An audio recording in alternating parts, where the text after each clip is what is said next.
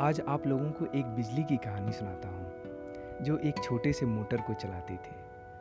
चूँकि उसका कोई रूप और आकार नहीं था, वह अपने आप को छोटा मोटर ही समझती थी। उसने जब से होश संभाला था, अपने आप को मोटर के रूप में ही देखा और जाना था।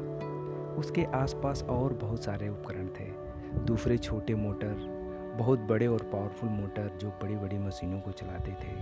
टीवी कूलर एयर कंडीशनर और तरह तरह के अनेक उपकरण। बिजली बड़े बड़े मोटरों को देखकर हैरान होती थी कि वे कितने ताकतवर हैं और अपने आप को छोटे मोटर के रूप में देखकर उसे दुख भी होता था। दूसरे तरह के उपकरणों जैसे टीवी कूलर एयर कंडीशनर आदि को देखकर वह सम्मोहित होती थी और सोचती थी कि काश वह भी उनकी तरह होती।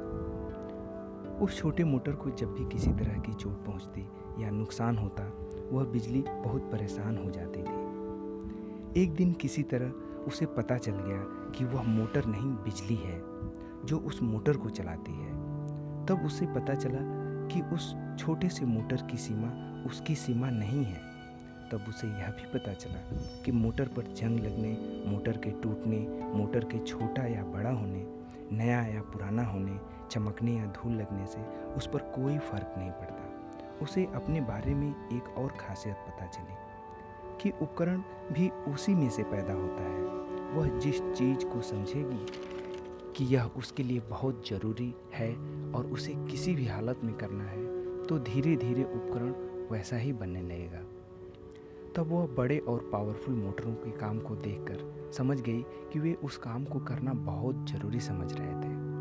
तब अलग अलग उपकरणों को देखकर उसे यह भी समझ आ गया कि हर उपकरण के पीछे वही है।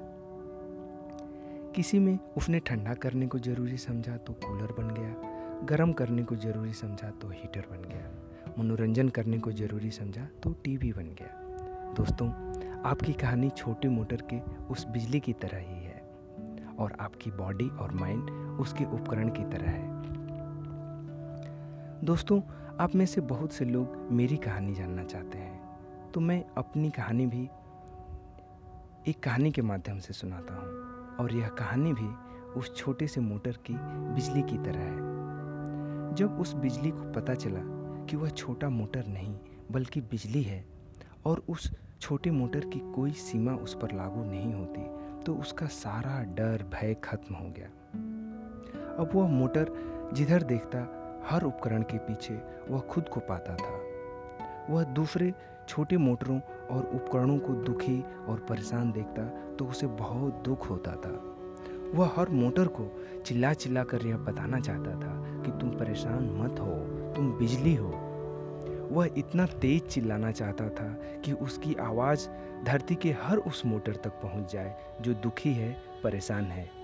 लेकिन वह अपनी बात पहुँचा नहीं पा रहा था। उसके पास अपनी बात पहुँचाने का कोई साधन नहीं था, क्योंकि वह साउंड सिस्टम नहीं, बल्कि एक छोटा सा मोटर था।